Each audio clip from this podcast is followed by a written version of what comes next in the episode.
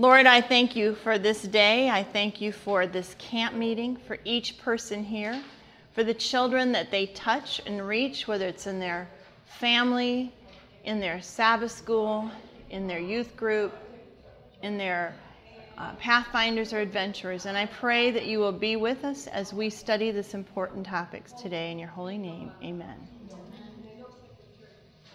I'm like, just want to be able to hear myself think here. All right. Well, happy that you're here. Does this mean that you all represent children in some form? Well, I hope that you um, will enjoy this topic because I think it's very dear to my heart. As I was studying it, I thought, oh my. You know, it comes together, all these things that you see, and all of a sudden you realize that you've got, there's a big issue going on out there. So let's talk about it. Aron Ralston, he was literally stuck between a wall and a hard place. I don't know if you remember him. He was in Utah's Blue John Canyon, and he had toppled over some stones, and one stone rolled and caught his arm underneath. Do you remember that? Yeah, we all heard about it on the news. He sat there trying to figure out what to do. He couldn't move. He couldn't even reach his water bottle. He didn't know what to do. He um, started thinking about his parents, and he started to think about his married sister, and then th- he thought about her wedding that was going. She wasn't married yet, but she was going to have a wedding with all of his friends and all of his relatives. And he started thinking about that and thinking, I'm going to miss it, and there I'm going to be, I'm not going to be there, and I'm going to not see everybody. And he took his pocket knife and he thrust it into his arm without any anesthesia and he cut it off. And he freed himself from the rock. And he survived mostly because why? Of that need to see his family. Is the need to see a family very important? Don't we all have this great need to see a family? Um, Jesus was hanging on the cross. Here he was in such terrible pain. He had all the sins on his shoulders he was so burdened with the world and all the things that, all the sins of everyone. And he saw his mother. Do you remember that? And he saw her tears and he saw her grief and her sorrow. And despite the fact that he's sitting there with his, his flesh is ripping, he says to another disciple to take care of her in so many words because he felt so sad to see her in a grief. I'm like, we have empathy, don't we, for our family members? We are bonded, we're sad, we want to help people. But on the flip side, well, how many of you know that you love your family members, right? You love your family members. Do any of you think that you ever love your family members too much? Yeah. And what does that mean? Do you think that if we love them too much and we are too easygoing because we never want to make them unhappy, that we can damage our children? Or other people's children. And I believe that that's happening. There's a study from Hopkins University, and it says parents are so tender hearted today, they admit they have a hard time disciplining their children. As a result, children are getting away and engaging in risky behaviors at a higher rate than any other generation. Wow. That's from Duke University in North Carolina. Well, I guess it was a joint study with one from uh, University of Maryland. Is that sad? Let's read this. And this is regarding the training of children. You want to read it with me? And you see, um, when there's capitalized, you got to emphasize that, okay? Oh, that all would understand that these small duties are not to be neglected Children are peculiarly susceptible to the lessons they receive in the early years. They will carry with them through life. All the learning they may acquire will never undo the evil resulting from lax discipline in childhood. Woo, right? Some people see Mrs. White's words as condemning and judgmental. I would like to say that they're a warning. When you see a sign that says stop, do you go, oh, that's upsetting? You don't. You say, oh, I better start thinking and being really focused because there's something ahead. To me, that's a comment that says we need to be really focused on the fact that not doing our work and being lax in our discipline could set up our children for some major problems in the future. Agreed? Okay. What is our, by the way, we should always have a goal. What's your goal in raising your children? What do you hope to accomplish? Let me tell you what parents often have said in my counseling practice. They go, I just want them to be happy. Well, what if smoking pot and having sex outside of marriage makes them happy? What if abusing dogs makes them happy? Really? Is it really just their happiness? Okay, so tell me some worthwhile goals that we should have for our children. Can you just shout them out? What? I'm saying one? Show them the love of Christ. The love of Christ. So we're going to exemplify the love of Christ, hoping to get them to heaven and that they will also exemplify that in their lives after they've seen it. What did you say? Respect authority. Respect authority because if they don't respect authority when it comes to teachers, police officers, government, uh, ministers, uh, parents, whatever, we're going to have kids who always think that they're above the law or that their selfishness is more important than anyone's nurture, right? Okay? And grow up to be responsible and functioning out in the world without us. Uh, so we want to raise them to be independent? Boy, when I got empty nest syndrome, I thought, why did I raise my kid to be so independent? She just wrote me, wrote me an email every day when she went to Southern, and then they started getting farther and farther apart. And I thought, what have I done? It's a good thing, though, right? If she was dependent and calling me, crying every day, my happiness and peace would be impacted because I'd always be worried about her. We really do want to raise them to be independent, respectful, and able to com- accomplish the things in their lives they can do. Anything else? Be nice to people. You know what? Just be kind. Actually, I, there's a website that I created for the um, conference, and you are all welcome to use it. It's for bullying, and it's called BeKind.com or .org, whatever you wish. Be kind, because that is a really nice. It doesn't matter what relationship we're in, right? Can I say that um, there was a seminar yesterday, and I saw somebody going by with tears that was working with the seminar, and I said, "Is everything okay?" And they go, "Just." Uh," And I guess because people went to the, a room where there wasn't enough room, they had just lambasted the person that set the room up. And I said, a free seminar, and hardly, we can't prophesy how many people are there. And really, they ruined her camp meeting experience because they were mad that they didn't get a seat when they came in five minutes late. So I'm just saying that we have to recognize that wherever we're at, we need to be kind, right? Attitudes get us nowhere. If we had said, Come, let us reason together, like the Bible said, we could have probably figured it out, right? But you never know, and it doesn't matter where you're at, whether you're waiting in line or whether you're in your car and somebody takes and put, goes comes in front of you. Like by, being kind is really nice.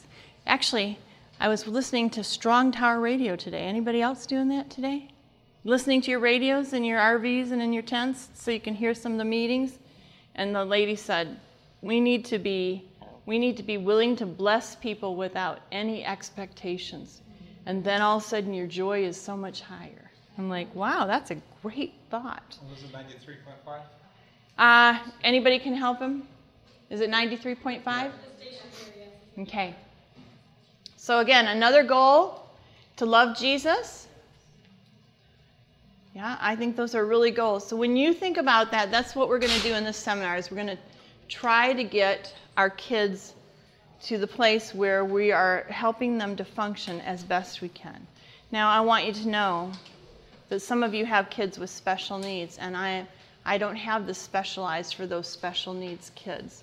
There are kids with lots of needs, personality disorders, uh, illnesses, autism, or whatever. And, and I'm, I'm stereotyping. We're talking about the kid who doesn't have those issues. But there are things that you can certainly learn in the seminar, even if you have a child with those issues. Two thirds of parents today admit they spoil their kids. So if I took this room, two thirds, right? You know, I need fourths. Okay, so let me see. One, two, three. So all these people spoil, and you over here are doing a good job. Isn't that kind of sad? Do you see it? Yeah. I was just at TJ Maxx this morning. This young little boy was standing on a metal um, rack, and his mother's looking at the stuff. He's banging and hitting and taking hangers and slamming. You can hear it all through the store. And she's going, Matthew, stop that. Bang, bang, bang, bang. Matthew, what did I say? Bang, bang, bang, bang. What, what is Matthew wanting? Mother's attention. Is he getting it? He's getting kind of a bad attention, right? He knows she's not really serious about what she's doing, right? So then, you know, the mother had a really good discipline. She said, Okay, I'm going to count. bam, bam, bam, bam. I said I'm going to count. So he's bang, bang, bang, bang. So then she goes, One, bang, bang, bang. Two, bang, bang, bang. I'm waiting. Nothing. Bang, bang, bang, bang. She must have been busy with another rack of clothes. He needed that attention. He wanted that boundary, didn't he? He was just dying to get her attention, but she had her mind somewhere else. And that's what happens is when we're not looking, you never know, right? I was one time sitting on the front. You know, I didn't really like my daughter out playing without um, me watching her all the time. So I sat on the front couch and she was playing with a playmate in our front yard and my back was to her and I was reading the, the newspaper. My mind was off my daughter, wasn't it? And then the girls came in about 20 minutes later and they go, Did you see that man? I said, What man? Well, the man that came up in the car. No, I didn't see that man. What, you mean he, he came right, right, right here? You mean right here at the curb? Yep, came up to the curb. And you know, he opened the door and he wanted us to show him on the map where South Haven was. And I said, A stranger? And what did you do? Well, we were scared, so we stood on the curb and he kept saying, No, come show me the map. Come show me the map. Behind my back. I was only a couple feet away, but I was behind the picture window with my mind on something else. And she said, and we thought, that's really kind of silly, isn't it? A man can't read a map by himself. He has to act, ask kids that are like seven and eight to help him. I'm like, you're right. That was not okay. And I thought, so many times we just have our minds somewhere else, don't we? And it could have been a horrendous situation. We need to keep our minds focused all the time. There are um, parents who believe that when their kids are playing video games or watching television, that it's good for them. Um, what could be good about video games? Is there anything you can think of? I have parents who tell me yes, but you know, I want them to be a computer person sometime, and that gives them a good ability and skill to try and figure out how to do the computer. But I'm thinking that there's really a real truth. What happens when we have our kids investing their time in that? What happens for the mother or the father? They've got some time to themselves, right? So maybe we say that, but the truth is that we are tired and we just need time to ourselves. There are better things they could do with their time. Oh. Study the Word of God, do a devotion And, and usually they love your involvement too. Yes. Like when my mom told me to go out and rake the leaves, I'm sh- the leaves didn't get done. You know, I found bugs on the leaves, and then I could make them into mounds, and then. But then when mom or dad came out, we got the leaves done, and they showed me how to do it. And I, there's something about mentoring your children and something, right? They want your time. Here's what studies say: video games are played in 70% of families with adolescents. And video games erode family values. Can you figure out how that would happen?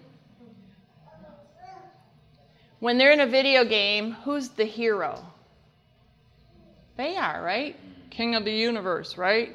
They're so actually a long period of time being the king makes you feel that you're very empowered, right? What happens when you get off the video game and your mother tells you to pick up your shoes? Well, that just doesn't go along with the fact that you were just the king of the world, right? So you can see that they start to get really resentful because they're treated completely different in the video game. The other thing is that many kids are playing violent games, and most of the parents who discovered that said they did not know that their kids had been playing hours before that. There was some study it went in and it was interviewing students, and then they went to the parents, and the parents said, What games? What violent games? So the parents were completely unaware. They said when they are watching a lot of increased violence, that they have more aggression towards their family members and their animals. Is that a good thing? Children who have no restrictions with video games. Uh, if um, my mother told me when I was young, Laurie, there's ice cream in the refrigerator. You just help yourself. Anything you want. We got strawberry and chocolate and caramel and butter pecan. And then we've also got malto cereal and granola and some apples. Do you think I was going to go for the granola and apples? What and, and have you ever seen kids who will eat themselves sick? When you have no restrictions on video games, will you continue to play video games? because you have to keep getting into the next level, so it becomes addicting. How do kids act when they're addicted to video games? They're, re- they're sullen and angry. They don't want to participate in family activities. They always want to get away to go back and play. They're mad when you made them stop. There are people who come in all the time. Actually, I see I don't see children anymore. I have to tell you that when I saw children, it meant I needed to talk to a principal and a counselor and the family physician and maybe the teacher and maybe the babysitter. And it was just a lot of work when you only saw people for an hour to start making all those phone calls. So actually, not many people want to see children anymore. It's just so in- involved. Well, when I see parents, I hear from the parents, and many of the problems between the parents is how to um, deal with a child who's very addicted to video games, who doesn't want to participate in any family activities, who doesn't want to come to the table when it's dinner time, who doesn't want to go to church, who wants to know how long they have to be at everything because they want to get back to their video games. And so this has caused a lot of problems. And sometimes there's people who are passive and they let things go and go and go, and then bam, they're mad and they're so mad at their kids, and then they're their spouse is upset that they're upset at their kids, and it's because they're not taking charge and doing it in a healthy way. That's what we're going to work about. Overindulgence always proves an injury to children. This is by um, Ellen White again. And again, this is not a judgment, this is like an encouragement to really get on it. It is cruelty to allow wrong habits to be formed. How many of you have have some wrong habits and it was really hard to get through them. Like a coffee habit or, or something where you, um, you stayed up late in the night and then you couldn't hardly function at work the next day. Is it hard to get over those things? Absolutely. So when it's children and it's being formed in their character as they're growing up, that's really a big trouble. Children are not to be taught to do as they please. Do not release your children from what you have required them to do. Do not allow yourself to become careless. If you lose your temper, you lose the respect of your children. It's really hard, isn't it? It's hard not to be angry when the kids act like children, huh? Never scold. Ooh, never permit scolding in the home. So, in other words, like I have a young girl who was telling me the other, um, a few weeks ago, how her mother has been very, very angry, very mean. She'd throw things, she would shove them, etc. And I said, Well, you know, I'm trying to be encouraging. Well, at least you have a really nice father. She said, I don't respect my father. I said, Really? He seems to be such a loving father. She said, He's watched this for years and he never ever said anything to my mother about stopping the behavior because he doesn't want to be in trouble with her. And she said, So I have suffered a lot because my dad wouldn't speak up. So she has a really poor relationship with both of them. Very important to stop what's going on in your, in your home when it's not appropriate. As parents, you stand in the place of who? To your children, and you are to be on guard. Bad habits are more easily formed than good ones. Did you hear that? Any of you tried to start walking every day? You're going to stop eating sugar. You're going to, what else? You're going to drink eight glasses of water a day. It's hard to get good ones established. And then what happens if you stop just like for a day? Yeah. It takes far less time and pains to spoil the disposition of a child. It is only by what? Did you see how, how often we need to be watching them? Constantly watching and counterworking the wrong that we can hope to make the disposition right. This is not with a rod, this is not with a gun, this is like encouragement moving forward. The Lord will be with you. Is that encouraging? I'm going to say that again and I hope you'll say amen. The Lord will be with you as you try to form right habits in your children, but you must begin the training process when? Or your future work will be very difficult. You ever seen a tree and it's growing and all of a sudden the, the limb goes the wrong way and you kind of like tie it and you want to bend it in a certain way, but it keeps on going that way? Or how about a colic? Anybody got colics? I haven't checked my hair today. I have two. Dennis the Menace is right here. And as I walk across, I think, oh no, they're probably going to stick up. It's like so hard to make it calm and go calm, get calmed down. Bear in mind that your children belong to who? And are to become his sons and daughters. He designs that families on earth shall be samples of family in heaven. What will our heavenly families be like? No mad comments, encouragement, love, time together, respect. Like you can only imagine what it'll be like that. And we want it to be the same way. But it's so easy when we're around each other to take each other for granted, isn't it? And to actually think about that. And if we're not thinking about it and we don't keep our focus on where we're going, we might not accomplish with what God wants us to do. Here's another one. What percent of parents say that their kids would prefer going shopping rather than going on a family outing? 50%. And what they did is they found out that kids are so impressed by the things that they see on television and the images, the kinds of stuff to buy, that they found out that kids will buy things because they want to keep up with everybody else, but they don't want to do things with their family. I hope that's not true in your family, but I'm just saying that it is happening in a lot of families out there. No other generation has had more access to the internet than this generation. Has it always been good? They have the ability to enter a private world, right, where nobody's talking to them, no one's interrupting, and they're focused very much on the subject that they're in. There's a lot of fantasy that goes on. There's a lot of people that meet partners in fantasy worlds. I can tell you that when they come in for counseling, they're a mess because guess what? Their relationship was based on fantasy and it's not working. This undermines a lot of our family life and our parental authority. If you truly feel that your children will hate you if you say no to them, you will want to be their friend, right? We have another issue going on, and that's we've never had more divorces than we've had in this generation. And when you have divorces, what does it do to a parent who doesn't get to see their child and influence them as much as they used to? What does it make them fear? That they're going to lose them and that they're going to have no influence on them. And chances are that when you only have 50% or less, you really don't have as much influence. And so what happens is the kids may learn a way to manipulate their parent. We live in an evil world. I don't know that they get up and go, I wonder how I can manipulate my parent, but it just happens, right?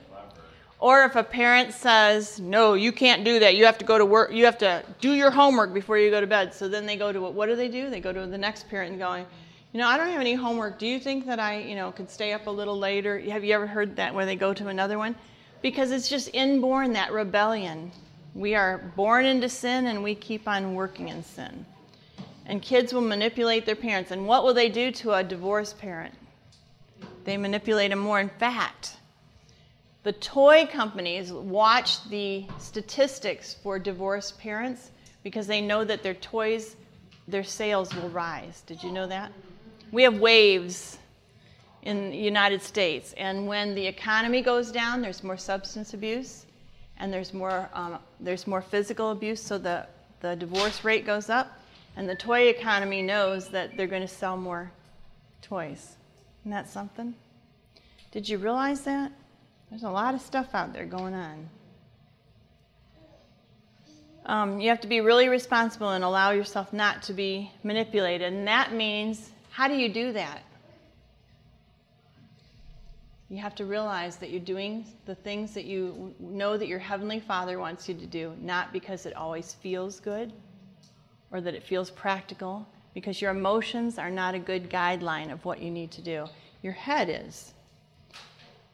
Parents are wrestling with defiant kids all across the nation. Have you heard it? Kids that are shooting parents, parents that are shooting kids. There's a war being waged block by block, house by house across the United States, right? When we see these things where a bus runs into people or somebody's out shooting people in these public things, it's somebody's child, isn't it? An angry child. And it's really sad. But parents have a lot of power over their children. If you look at a lot of the statistics and research, when they look and talk to kids, kids mostly say they really want their parents' attention, their time, their opinions, and they really care what their parents think about them. Isn't that something? So you would think they'd have nothing anymore, but no, they really do want some help. The majority of parents admitted they buy products they know are what? For their kids because the kids said they needed them. We used to tease my daughter because she needed an ice cream cone. You ever need an ice cream cone? My mom would say, "Would do you want? Do you need it or you want it?" I need it and I want it. yes. That's right. We have to share we have to show them what is the difference between needs and wants, right? I need to be fed right now. Well, we probably won't die, but it would be nice to eat, right? I need that pink shirt. Well, you, you don't need it, but you want it, right? Very important differences. Um, they said that there's never been a time when we're more prosperous. You may feel poor today. You may feel like you don't have much money, but guess what? Kids are getting more stuff than they've ever gotten before. Kids are getting it earlier, before their age, and before the limits of what they can do with it. And um, they are also, when, let's say, okay, you're going to be a parent. What is your first name? Deirdre. Deirdre? Deirdre. Okay. So Deirdre is a parent, and her son wants an iPad tomorrow. And he's really mad, and he's going after Deirdre. I'm, ha- I'm having a little hard time there. Yeah. Joanne. Okay. So, anyway, what he's doing is he's depending on her, right? If she looked at him and said, What are you going to do to earn that? Well, then it would be on his shoulders. But he's like, When are you going to get it from me? I need it. My, my, my friends say I need it. I need it for an assignment, whatever. So now he's made himself dependent on his mother. Do you see what happens when we do that? Because as soon as we start to hand our kids something, now we think that only my parent can satisfy that for us and there's no responsibility on me. So that's another issue. earning time for that? Earning that ti- Back on them. Yes. Right. Children who had a nickel or a dime, they ask them what do they want when they're young. They want the nickel because it's bigger. They have to learn the value of the dime, right? They also, um, another thing they do, that just makes all kinds of things come up I probably shouldn't be going off on. They put M&Ms now. I loved M&Ms when I was little. Any of you like them when you're big too? Okay? So they put an M&M in front of a child and they go, "You can have that M&M when I get back, but I'm going to be out of the room for a few minutes." And then they go out of the room. Have you ever seen this? What is what do the most of the children do? They look at it, they sniff it. They have a two-way thing. They're licking it. They're putting it back down. Then they, yeah. And then they're like, it's like, And what they found is when they tracked the kids that could not wait versus the ones that waited, the ones that waited were more persistent. They were able to finish projects. They were more focused on what they were doing. But the ones that were impulsive, that had to have it now, were the ones that made faster judgment calls and got into more trouble. So, very important that we teach them to wait. Yeah. Maybe that's why, is it Jacob and Rebecca? Jacob and, no, that was Isaac and Rebecca. Jacob and Rachel. Remember, he waited so long for her and he loved her more than the other wife. And I'm like, he waited for her a long time, so he really appreciated her. That's right. Maybe that's a good thing for us to think about when it comes to love and marriage, huh? Exhausted parents disengage from their kids by getting on the internet when they finally get home. Oh, have we ever had a society that's worse than right now?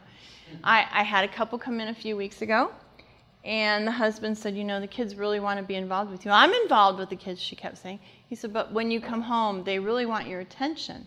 And you get on your phone. She said, Yes, but I don't get on my phone for the whole night. He said, No, when you go to bed, you finally get off your phone. But the kids, you know, had wanted to talk to you about school or what they need to do, and you're always telling them, no, not right now. Can't you see I'm busy? And she's on her phone. He said, and I'm usually fixing the dinner or cleaning up whatever. You know, he's being the martyr, but, you know, he was doing the work. And um, the marriage is not going to make it because of other issues. And, um, and I said, How are your children doing? And she said, they don't want to live with me. They want to live with their father. And he said, But I'm the one who takes them to church, and I'm the one who plays with them, and I'm the one who takes them to school. And you just sit on the couch watching your phone. They want to be involved with you if you just stop that. But, and I thought how sad it is, and how many homes is, are like that, right? We are addicted to our technology, are they not? I have a um, new teenage, no, not a teenage, he acts, no, I shouldn't say that. Maybe I, I'm on recording. I have a son in my home now. I haven't had him for a long time.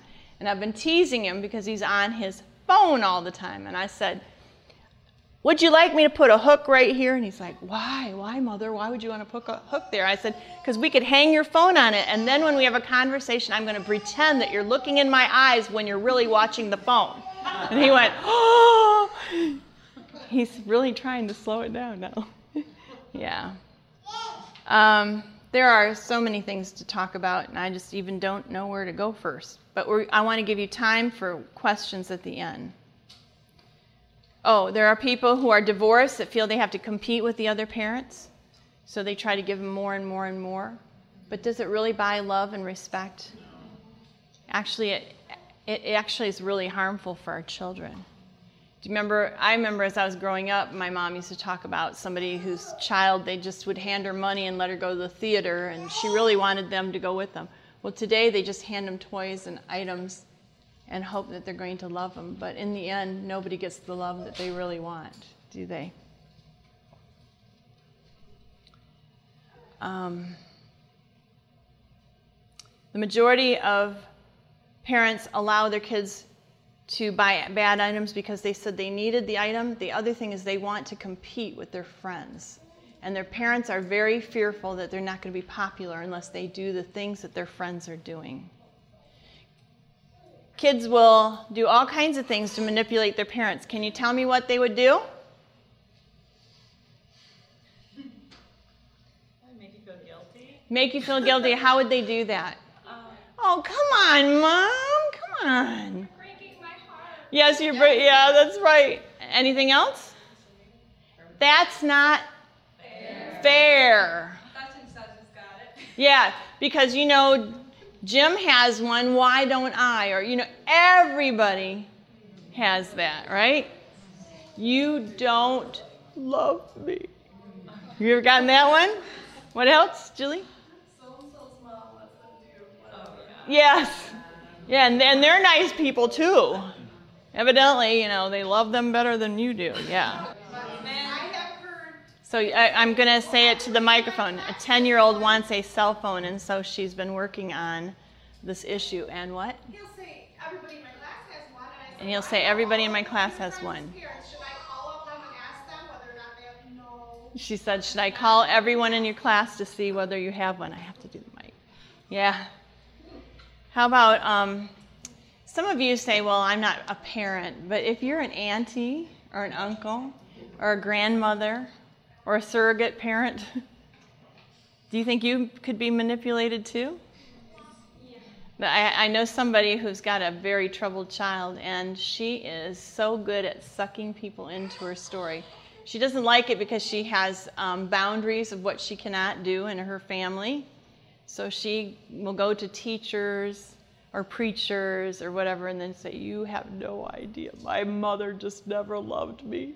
She's never treated me fair. And they all like, Well, I understand, honey. I, I didn't have all the love I needed when I was young, too. And you can come to me it's not a problem to be friendly to people, but sometimes you want to, might want to validate their story and find out what the real truth is because otherwise, if you say to somebody, Yes, you have the worst life and things are really bad, and I don't know how you can get along with that family, we've just isolated them right from that because they have another person to depend on. Affluenza, you ever heard of it? Children who feel entitled are resp- irresponsible and make excuses for their bad behavior because their parents have not set proper boundaries.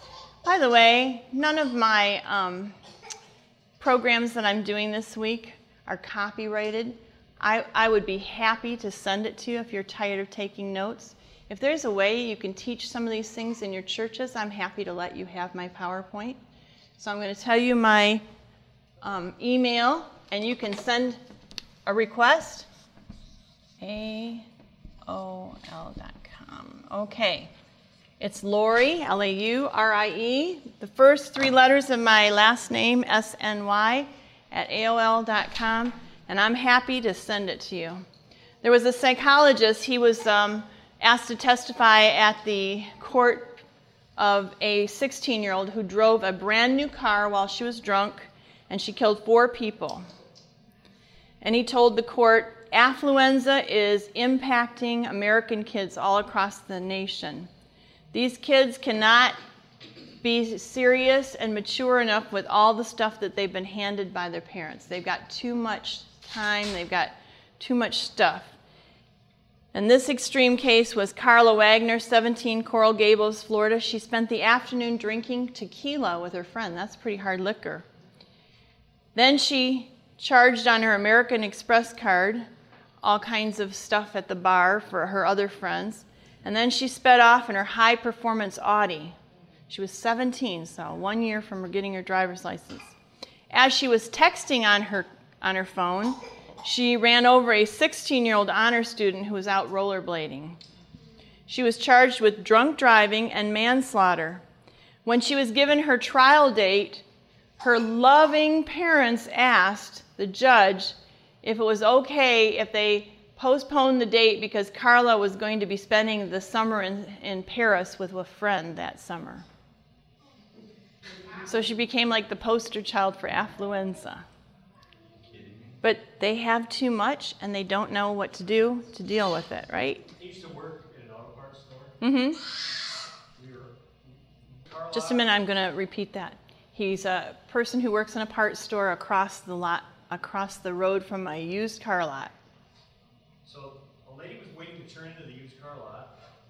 So a lady was waiting to drive into that car lot, and somebody behind her was texting a young girl, and she ran into the back end of that car, demolished her car. demolished her car. They both pulled into the used car dealer. They both pulled into the used car dealership. the police showed up. The police showed up. Find out who- The funniest part was the instant the accident happened, after they pulled into the used car dealer, the young girl gets out of her phone. Of course, the lady that got rear-ended was angry. She got out holding her neck. The young girl gets out of her car, looks at the woman, and says, "I'm so sorry. I promise I wasn't texting. I wasn't even touching my phone." So the girl got out after the lady was got out of her car, holding her neck, and she said to the lady, "I wasn't even texting, and I, you know, whatever." the first thing you defend? you know? Yeah.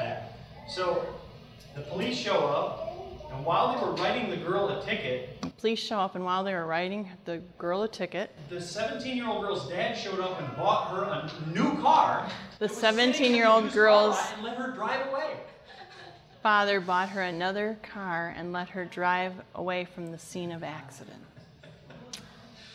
That's incredible. That's incredible. Is that really about love? The article says that they interviewed six year olds. How, how old were they? Six. The parents allowed them to, they thought they were all doing pretty good and they thought that their kids were pretty well behaved. What they found was that many of the six year olds were completely addicted to technology and video games. They found 11 year olds playing video games like Assassin's Creed, which is a bloody, violent game, and they, they found a significant number of them were playing with strangers on the internet that they didn't know and had never met. That was just a little sampling. Instead of playing ball outside, they found that the 13 year old girls, you know, like they were talking about the boys were on the internet rather than going out and exercising. The 13 year old girls were shopping for sexy lingerie and underwear at Victoria's Secret because the ads on their technology encouraged them to buy and to look good, etc. And they had really hammered that down. And they also found that boys that were 13 year olds were, um, that a significant number of them were playing, playing X rated games that were violent. We love our kids so much, don't we? This young man, uh, Dan Kindlon, he's been doing some studying. He's a Harvard psychologist. And he uh, wrote a book called Raising Cain. But he also wrote um, Too Much of a Good Thing. And he said that indulged children are likely to be living with parents or grandparents. So here it is that they grow up, maybe they're 18, 19. What, what would happen at one, around 18 or 19? They would graduate from high school, and they should be what? Moving forward to what? A job or going to college. He found that the, the majority of them were still living with the parents or grandparents. They were very self centered and they had a distorted sense of entitlement. I deserve this. You should do this for me. If I need a job, you should get it for me, that kind of thing. If I need technology, you know, you should give it to me, that kind of stuff. Um, he also found out that they, many of them, when he tested them, acted very irresponsible and they rarely acknowledged their problem. They made excuses for their bad behavior, and many times they blamed their parents for any of the problems that they were having. He also found out that many of them had grown up with little discipline and had very poor boundaries. What do we mean by a boundary? Relationship. A what? Relationship with parents. Relationship with parents? Well, okay, let's get a little farther. Rules. Rules.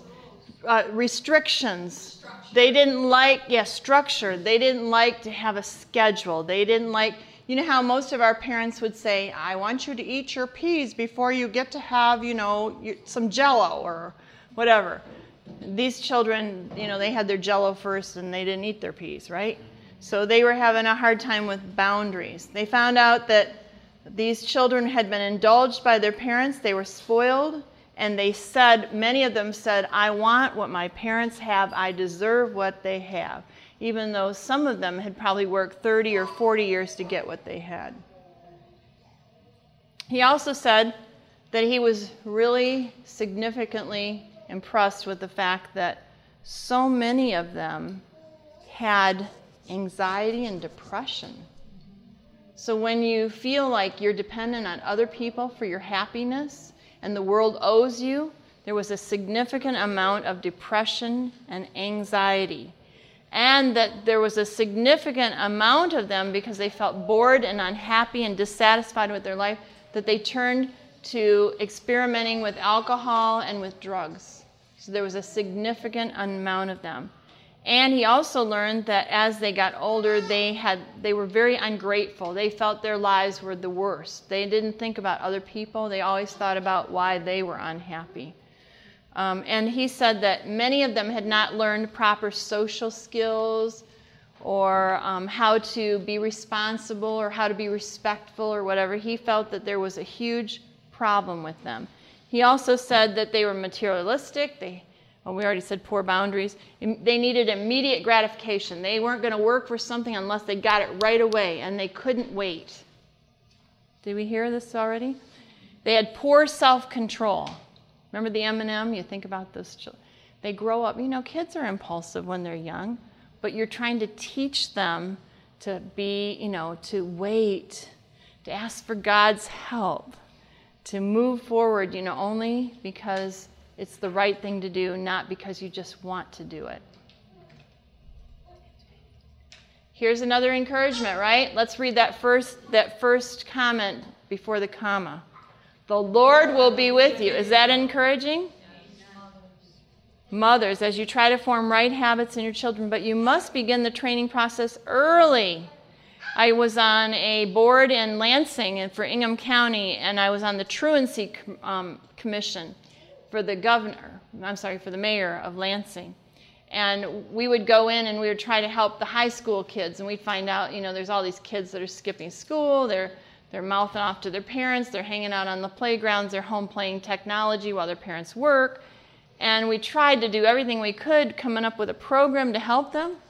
And they said, it's been very ineffective. We are going to scrap that. We need to work earlier. So we went to the middle schools and we started working with the middle schools. Well, guess what? In the middle schools, there's almost like the high schools when some of us were growing up. Things have changed so much. Those kids are already, their boundaries are already out. They're already been on technology for years. And so they said, now we need to just scrap that and we need to get to the kids in elementary school. Do we need to give up on people? Absolutely not. Did, it, did God give up on you? Have you had troubles in your life and the Lord helped you? Yes. But working with kids when they're still growing and developing is certainly the most beneficial time to work with them. It says, um, You must begin the process early, or your future work will be very difficult. Teach them line upon line, precept upon precept, here a little, there a little. That's what it reminds me of working on my cell phone, right? They, I don't want to hear all about it right now. I need little by little. And your kids do too. They don't want lectures, they want to see people doing it. They want to see people with skin on it, role modeling it.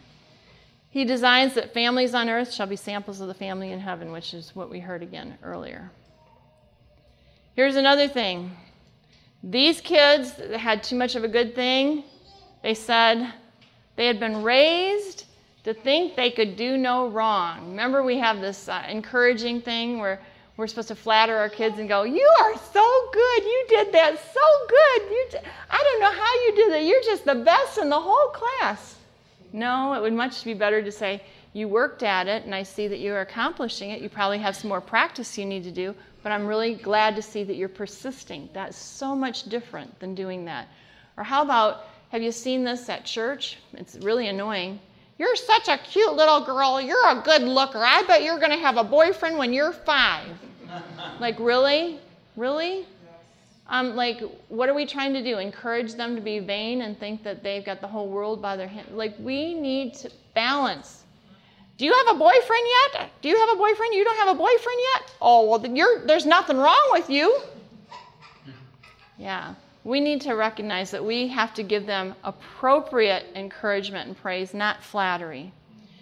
They have difficulty coping with disappointments. They are just beside themselves. It's, it's that all or nothing. If I don't get everything I want at the moment I want it, then everything's a mess.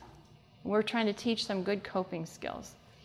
And then if they don't do that, they're again more vulnerable to anxiety and depression. They have a tendency to be self centered, self absorbed, and guess what? Kids who are self absorbed and they can only think about themselves become more focused on how they feel about everything. Yeah. You know, if somebody goes up to you and says, you know, you've got a hurt finger, you must be just miserable. How can you even function with your hurt finger? And they go, right, it's really bad. It's really bad. I don't know how I can. Like, we can really increase their mental health problems. And you say, no, if you just put a bandage on your finger, and we get it all cleaned up, I bet you can go along and you can play in the sandbox or you can color or whatever, and you just need to be careful, and then you'll get it. Like, we need to help them get through the thing. But as soon as we go, everything's a mess, I don't know how you can do it, well, we're done, right? Mental health can be also cultivated by our parents. Many have overspending problems. Can you imagine that? That's like, here's $20. Well, I've seen kids who have $100, right? Here's $100, go and spend what you want, rather than saying, Well, let's think about it. Should we take the tithe out of that? And have you given your offering? And what's some of the things that you really need to buy with that money? And do you need to put away any to say, like, we need mentoring and encouragement, right? Don't just give them to the wolves. The devil is out there. He brings the wolves to him if you haven't given them to him yourself. Have goals of wealth, fame, and image. They believe that they're more special than they were. Who does that remind you of in the Bible? Remember the devil? I, I, I. There's a whole part where he has like eight eyes in, in a couple verses. And um, when we do that, we've got them in a big place where they're going to have some problems. Um, overeating problems, I, I passed that one up, but that is a big issue. It's all about indulgence. Personal growth or making the community better is not something that they focus on. Important. What is adventurers, by the way? Is that a good thing? It's talking about the community and how to work with other people of different ages.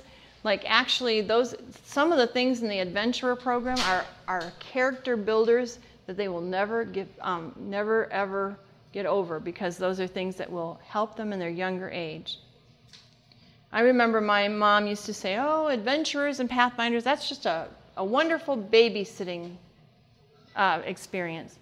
but she just didn't know the program. When you look at those programs, there are specific things that they are trying to accomplish with those children.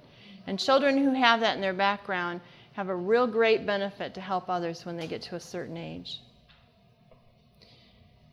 Jesus spoke to the people and he said in Luke 12 15, Take care. Can we say that with an X? Protect yourself against the least bit of greed. Can you say that?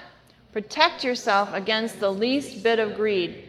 Life is not divine, defined by what you have, even when you have a lot. Is that true? Isn't it amazing when you're on a different subject how that verse speaks to you about that subject? Do you have an indulged child? So, if you have an indulged child, here's what they might look like. I'm just looking to see at our time. Okay, so we go till 4:45, right? You might give your child too much.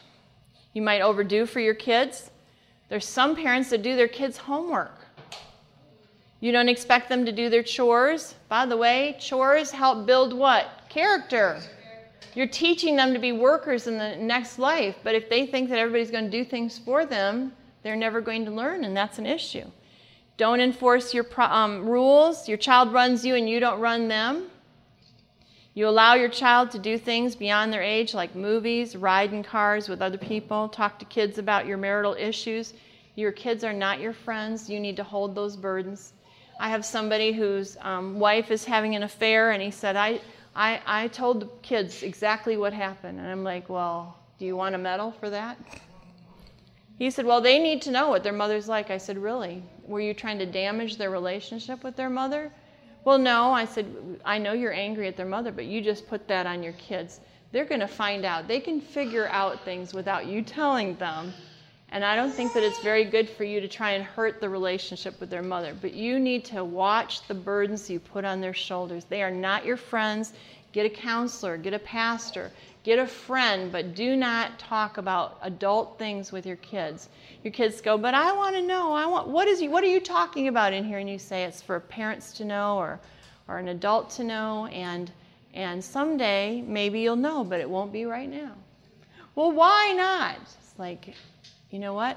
I asked you to trust me because I'm doing the right thing for you right now, and I do not need to tell you, right? Um, baby a child and tell them they don't treat you right. Why, why did they win when you didn't? You know, that kind of thing. Overzealous. You're prettier or smarter than them. You start to build this thing where, you know, they don't have to work at anything, it should just come naturally. Set boundaries. Put your marriage first. If you're in a marriage, expect respect from your child.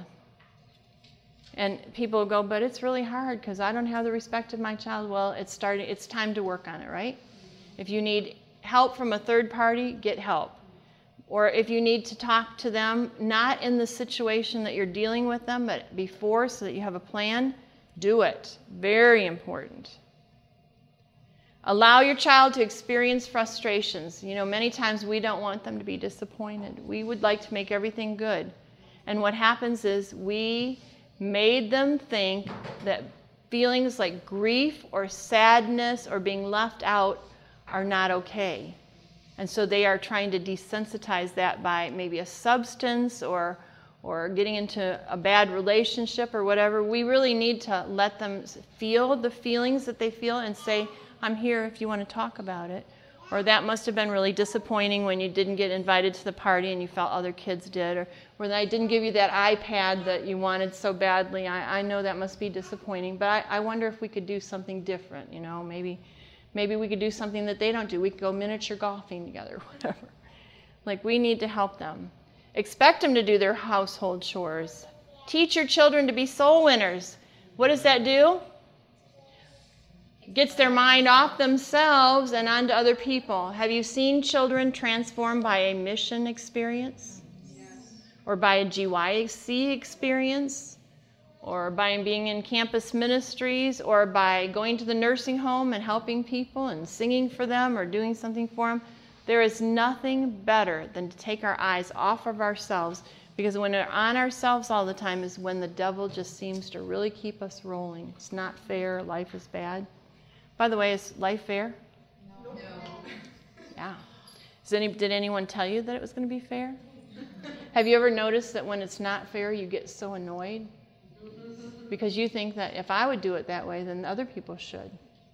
It's not going to happen in this world. Here's another um, quote The world teems with corrupting, corrupting influences. Do you agree? She was talking about this 100 years ago. Do you think it's even more so today? Fashions and custom exert a strong power over the young. Is that right? You know, I work for the Adventist Historic Village, and uh, we talk about these ladies in these corsets. You know, remember they used to tie them so tight? You can see a picture on the internet about how their organs all kind of transformed when they would do that. And many of those women got pleurisy and lung conditions and they couldn't breathe and, and they got sick and sometimes their intestines, you know, got smashed and they would actually die from some of the things that they did. And they had those hoop skirts where they'd walk around an open hearth and many of those women suffered from being um, burned, sometimes burned up and sometimes just burned.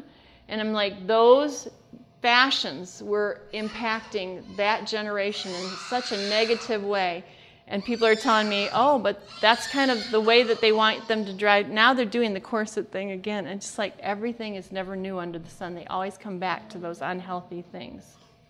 If the mother fails in her duty to instruct, guide, and restrain, her children will naturally accept the evil and turn from good. I've had people who said, well, why bring your kids to a Christian school?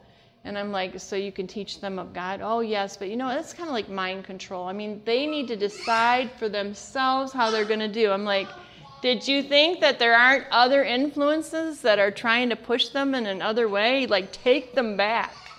Let every mother go often to her Savior with the prayer, Teach us, how shall we order the child, and what shall we do unto him? I want to keep telling you that God is going to help you.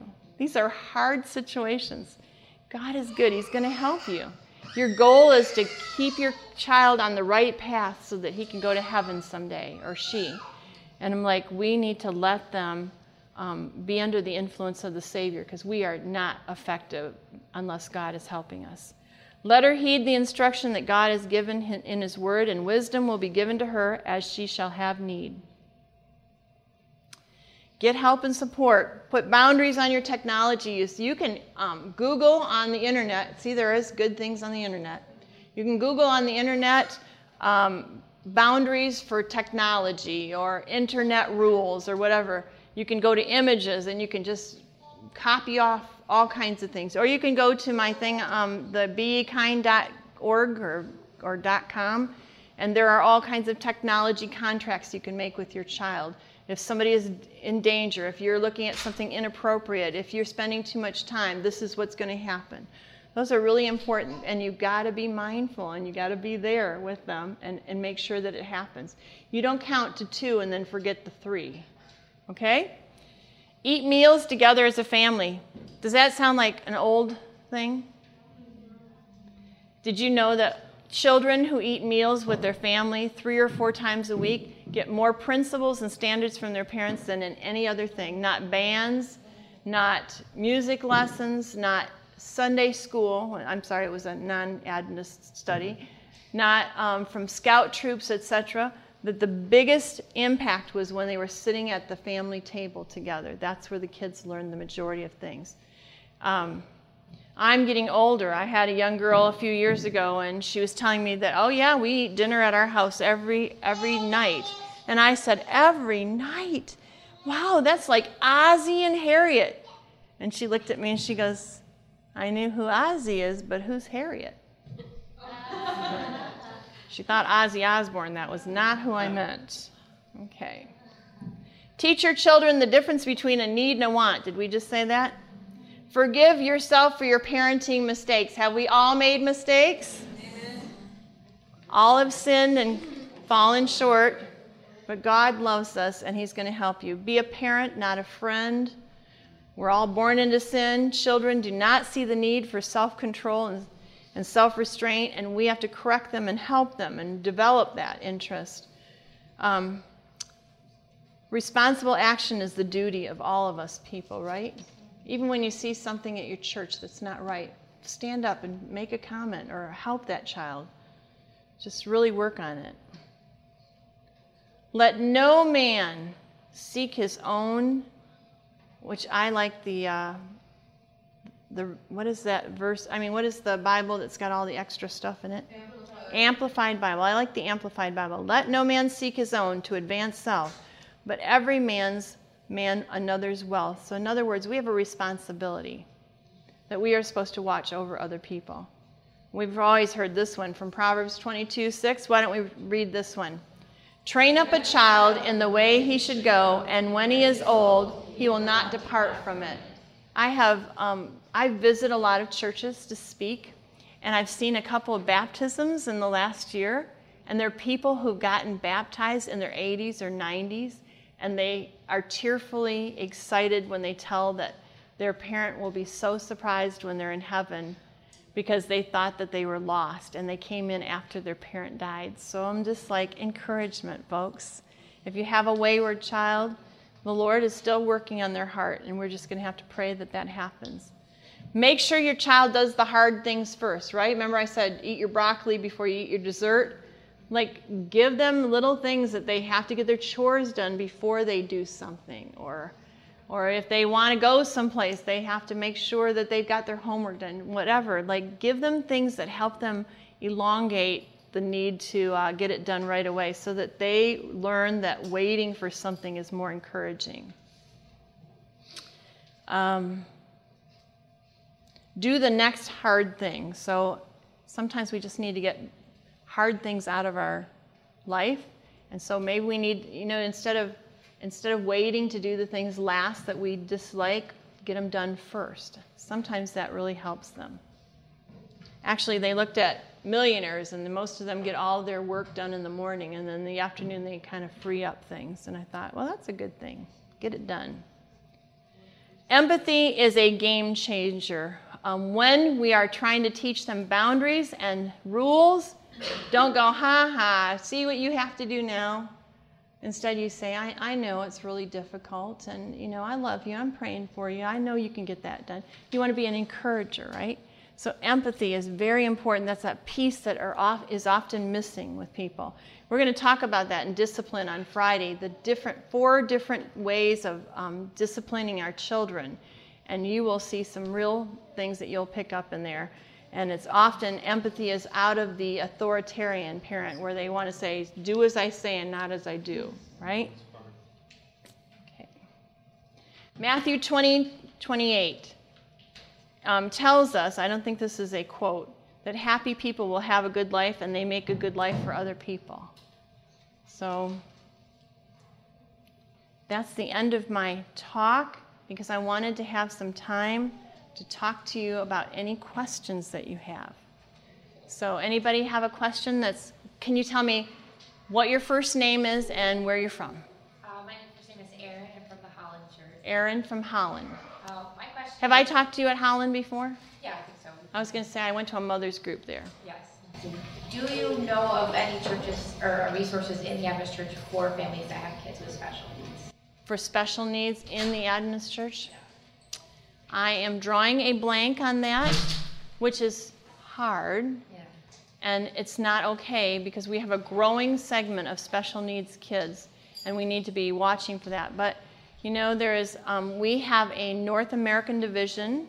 I think it's nad.org, and you can often write questions to the Family Life Department there, and they have teams with education, etc. And they have developed handbooks and all kinds of things. I would wonder if you, if they might give you some resources for that.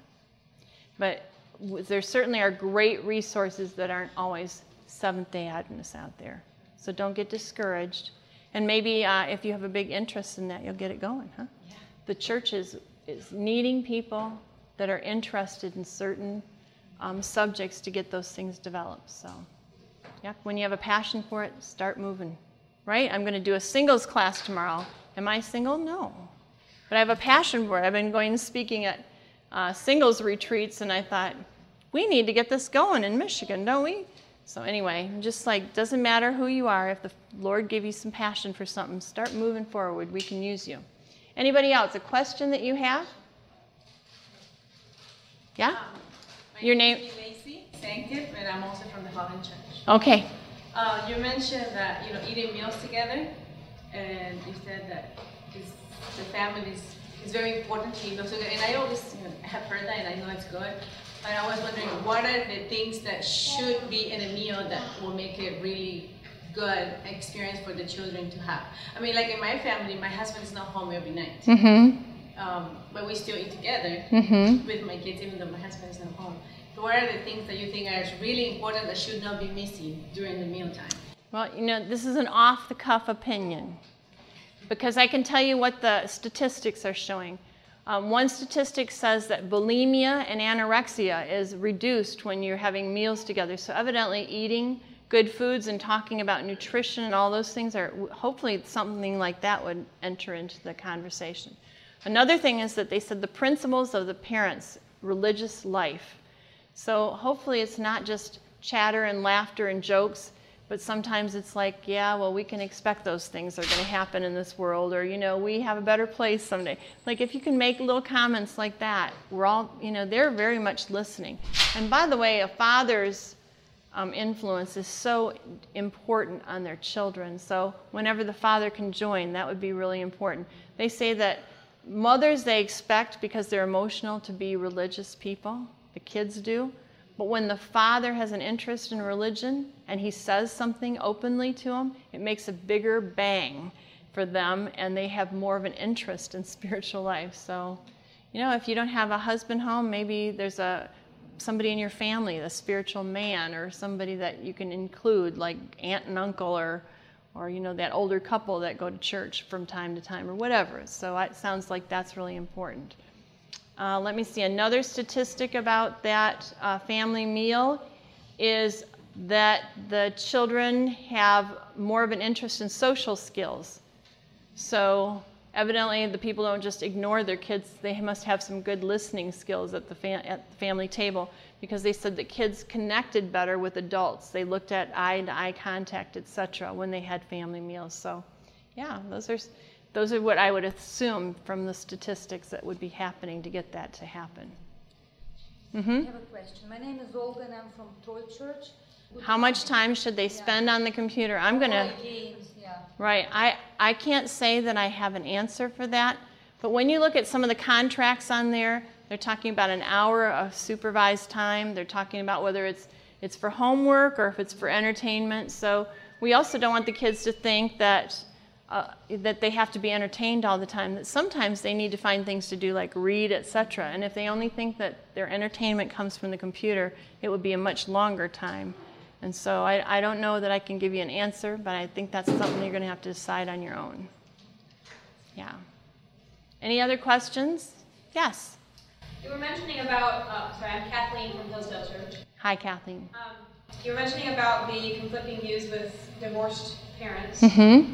how does that fit in with grandparents that may not have the same belief structure when you have constant battles between what's overindulgence and what's Yeah, same a here. bringing up of a child? That's really hard.